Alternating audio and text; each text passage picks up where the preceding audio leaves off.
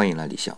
昨天聊到洗脚的身旁“先”本身也是有意思的，所以潮汐的“潮”和“汐”两个字意思在今天看来都很明显，即使不认识这两个字，也可以读出个八九不离十来，甚至连意思都知道。这就是所谓的道法自然，在不知不觉中已经把这个字的发音、意思都让阅读者很自然地联想到了。除了这种联想，还有一种联想，或者说是会意更直截了当，比如说“盥洗”的“冠”。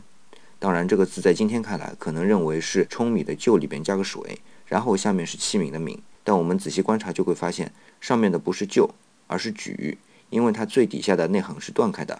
而举这个字在今天很少用到了，它的意思是双手食指交叉。